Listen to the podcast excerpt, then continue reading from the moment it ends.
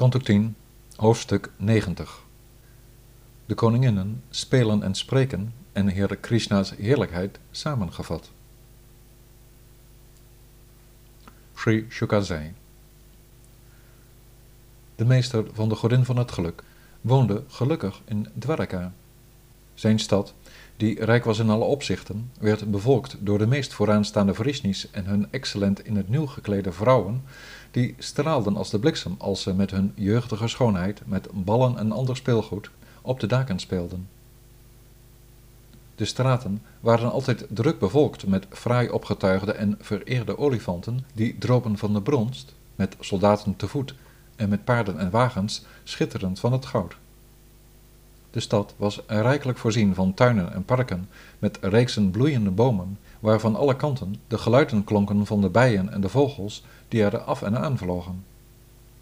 Hij, Krishna, genoot er met zijn zestienduizend vrouwen, voor wie hij, die hun enige ware liefde was, zich in hun wilderig ingerichte verblijven had uitgebreid in even zoveel gedaanten. Er waren kristalheldere vijvers, waaromheen het tjilpte van de zwermen vogels en het geurde van het stuifmeel van de 's nachts en overdag bloeiende lotussen en waterlelies. De grote verschijning vermaakte zich er door in het water van de riviertjes te duiken, waarbij zijn lichaam, omhelst door zijn vrouwen, besmeurd raakte door de kumkuma van hun borsten. Bezongen door de zangers van de hemel, die speelden op tweezijdige trommels, pauken en kleine trommeltjes, als ook door vrouwelijke en mannelijke lofzangers, die speelden op vina's, sproeiden Achyuta's vrouwen hem lachend nat met waterspuiten. Hen weer nat spuitend op zijn beurt, vermaakte hij zich zoals de heer der schatbewaarders Kuvera met zijn nimfen. Zoals ze met hun kleren nat hun dijen en borsten lieten zien, zagen zij er prachtig uit, terwijl ze met de bloemen van hun grote haarwrongen overal rondgestrooid en met bloeiende gezichten die straalden met brede glimlachen, zijn waterspuit probeerden te bemachtigen en in de band van Cupido hun echtgenoot omhelsden. Gelijk de koning der olifanten, omringd door zijn wijfjesolifanten, genoot Krishna van het natgespoten worden door en natspuiten van de vrouwen, terwijl de kumkuma van hun borsten aan zijn bloemenslinger kleefde en de schikking van zijn haardos in de war was geraakt door het spel. Klaar met spelen, schonk Krishna de mannelijke en vrouwelijke artiesten, die de kost verdienden met zingen en muziek maken, de sieraden en kledingstukken van hem en zijn vrouwen. Krishna, aldus sportief bezig, stal de harten weg van zijn vrouwen met zijn bewegingen, woorden, blikken en glimlachen, zijn grappen, liefdeblijken en omhelzingen. Met hun geesten uitsluitend gericht op Mukunda, spraken zij in trance alsof ze gek waren. Luister nu naar mijn verslag van de woorden die ze denkend aan de lotusogige gebruikten.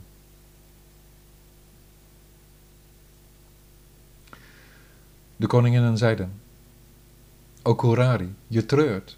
Verstoken van slaap kan je geen rust vinden, terwijl de meester ergens in de wereld vannacht op een onbekende plaats aan het slapen is. Kan het zijn dat jij, net als wij, o vriend, diep in je hart bent geraakt door de glimlachende, gulle, speelse blik van zijn lotusogen? O Chakravaki, na het sluiten van je ogen voor de nacht, schreeuw je niettemin deerniswekkend om je vriend die je niet ziet. Of verlang je er misschien net als wij naar om, met het gerealiseerd hebben van de dienstbaarheid, de bloemenslinger in je gevlochten haar te dragen die het respect van Achyuta's voeten genoot? O beste, beste oceaan, je maakt altijd zo'n lawaai en komt nooit aan slapen toe. Lijd je aan slapeloosheid? Of werd je misschien door Mukunda beroofd van je persoonlijke kwaliteiten, zodat ook jij in die zo moeilijk te helen ziekelijke toestand belandde? O maan, ben jij, in de greep van de verwoestende ziekte van de tering, dermate uitgemergeld dat je de duisternis niet weet te verdrijven met je stralen? Of ben je misschien met stomheid geslagen, mijn beste, omdat je, net als wij, je niet meer kan herinneren wat Mukunda allemaal zei? O wind uit de Malaya bergen, wat hebben we gedaan dat je zo griefde dat onze harten zich door Kupilo laten leiden, harten die reeds verscheurd waren door Govinda's zijdelingse blikken? Zeer vereerde wolk, je bent werkelijk een vriend die zeer geliefd is bij de aanvoerder der Yadava's met de Srivatsa op zijn borst. Wij zijn in onze meditatie op de zuivere liefde net zo aan hem gebonden als jouw goede zelf dat is. Je buitenmatig gedreven hart is net zo verscheurd als het onze. Op dezelfde manier als jij denken we keer op keer weer aan hem. En dat heeft bij jou een regen tot gevolg, zo goed als dat het bij ons telkens weer de tranen doet stromen. Met hem omgaan kan zoveel pijn doen. O zoetgevoiste koekoek, zeg me alsjeblieft wat ik moet doen om jou te behagen, die zijn zozeer geliefde geluiden laat weer klinken, met dat stemgeluid van je dat in staat is om doden weer tot leven te wekken. O berg, zo breed van opvattingen, je beweegt je niet, noch spreek je. Word je in beslag genomen door grote zaken, of verlang je er, net als wij misschien naar, om de voeten van de beminde zoon van Vasudeva op je borsten te houden? O rivieren, echtgenotes van de oceaan, jullie meren zijn helaas hun rijkdom aan lotussen kwijtgeraakt, die verwelkten nu ze uitgedroogd zijn, net zoals wij sterk vermagerden vanwege het niet verwerven van onze geliefde echtgenoot, de heer van Madhu, die zo vaak onze harten stal. O zwaan, wees welkom en ga zitten. Drink alsjeblieft wat melk. Vertel ons het nieuws, o beste. We weten immers dat je een boodschapper van Shaori bent. Is alles in orde met de onoverwinnelijke? Herinnert hij, die zo grillig is in zijn vriendschap, het zich nog dat hij lang geleden met ons sprak? Waarom zouden we achter hem aan moeten lopen om van aanbidding te zijn, o dienaar van de Champaka? Zeg hem, die de begeerte zo opwekt, dat hij naar ons toe moet komen zonder de godin van het geluk. Waarom zou die vrouw het alleen recht van toewijding hebben?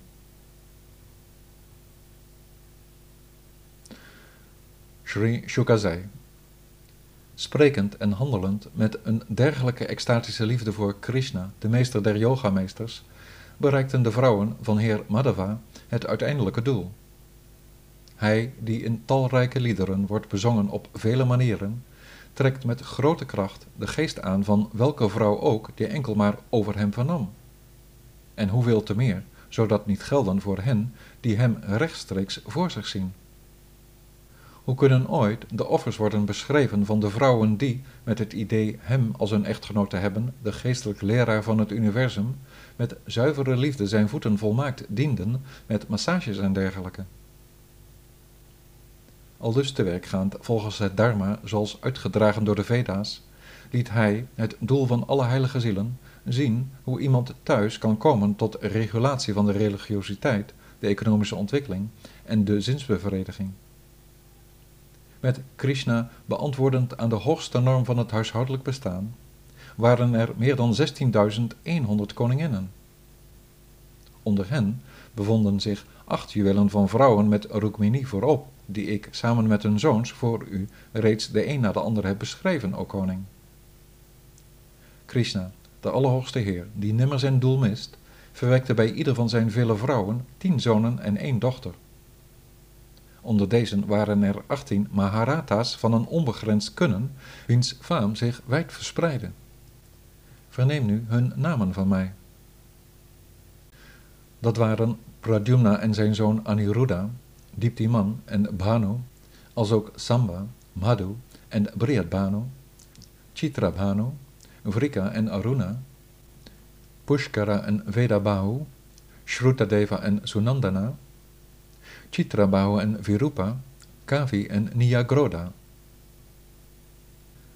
O beste der koningen, Pradyumna, de zoon van Rukmini, was van deze zoons van Krishna, de vijand van Madhu, de meest vooraanstaande. Hij was net als zijn vader. Hij, de grote strijdwagenvechter, huwde de dochter van Rukmi, genaamd Rukmavati, uit wie toen Aniruddha werd geboren, die begiftigd was met de kracht van een tienduizend olifanten. Zoals u weet nam hij, Aniruddha, Rukmi's kleindochter Rochana tot zijn vrouw, uit wie toen zijn zoon Vajra werd geboren, een van de weinigen die de veldslag met de stokken overleefde. Pratibhahu was zijn zoon, die toen Subhahu op de wereld zette, wiens zoon Shantasena, de zoon Shatasena, verwekte. Niemand in deze familie geboren ontbrak het aan weelde of had weinig kinderen. Nog was er iemand van hen die maar kort leefde, tekortschoot in zijn kunnen of het geestelijk belang verwaarloosde. De roemrijke daden van de mannen geboren in de Yadu-dynastie zijn niet op te sommen, o koning, nog niet in tienduizend jaar. Ik hoorde dat er voor de kinderen van de Yadu-familie wel achtendertig miljoen achthonderdduizend leraren waren. Wie kan met de Yadava's de tel bijhouden als onder haar grote persoonlijkheden alleen al Ugrasena zich liet bijstaan door tienduizend keer, tienduizend keer honderdduizenden mannen? De meest genadeloze daitya's die in het verleden in oorlogen tussen de goden en demonen waren gedood, namen een geboorte onder de menselijke wezens en bezorgden arrogant de bevolking moeilijkheden. De deva's kregen van de Heer de opdracht neder te dalen in de honderdéén clans van de familie, o koning, met de bedoeling hen te onderwerpen. Vanwege zijn meesterschap vertegenwoordigde Krishna voor al de Yadava's die zijn trouwe volgelingen waren het gezag van Heer Hari, en daarom ging het hun goed. Omdat de Vrishnis Krishna steeds in gedachten hadden, vergaten ze in hun activiteiten van slapen, zitten, rondlopen, converseren, spelen, baden enzovoorts de aanwezigheid van hun eigen lichamen en waren ze derhalve onbevreesd. O koning, toen Krishna zijn geboorte nam onder de Yadus, stelde hij het pelgrimsoord van de hemelse rivier, de Ganges, die van zijn voeten spoelt, in de schaduw. Door zijn belichaming bereikten vriend en vijand hun doel. De onovertroffen en hoogst volmaakte godin Sri, voor wie alle anderen zich in bochten wringen, is de zijne. Zijn naam, gehoord of gezongen, is wat het ongunstige vernietigt. Door hem werd het dharma ingesteld voor de lijnen van de geestelijke erfopvolging, de leerscholen der wijzen. Met Heer Krishna, die het wiel van de tijd zijn chakra als zijn wapen hanteert, wekt het geen verbazing dat de last van de aarde werd weggenomen. Hij is glorieus als de uiteindelijke verblijfplaats en staat bekend als de zoon van Devaki.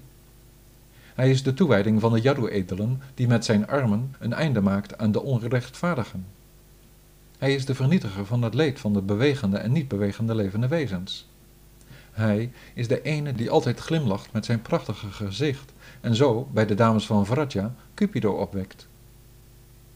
Aldus te werk gaand met de wens zijn bovenzinnelijk pad van toegewijde dienst veilig te stellen, nam hij voor zijn lila verschillende persoonlijke gedaanten aan. Door met hen de menselijke manier van doen te imiteren, heeft hij de last van het daarbij behorende karma vernietigd. Als men zijn voeten wil volgen, zal men moeten luisteren naar de verhalen over deze beste onder de Yadus. Door bij iedere offerplechtigheid te vernemen over, te zingen over en te mediteren op de schitterende onderwerpen aangaande Mukunda, begeeft een sterveling zich van zijn huis op weg naar zijn hemelverblijf, de plaats waar de onvermijdelijke gang van de dood een halt wordt toegeroepen. Zelfs zij die de scepter zwaaiden over de aarde, zoals Dhruva en Priyavrata, gingen omwille van dit doel het woud in.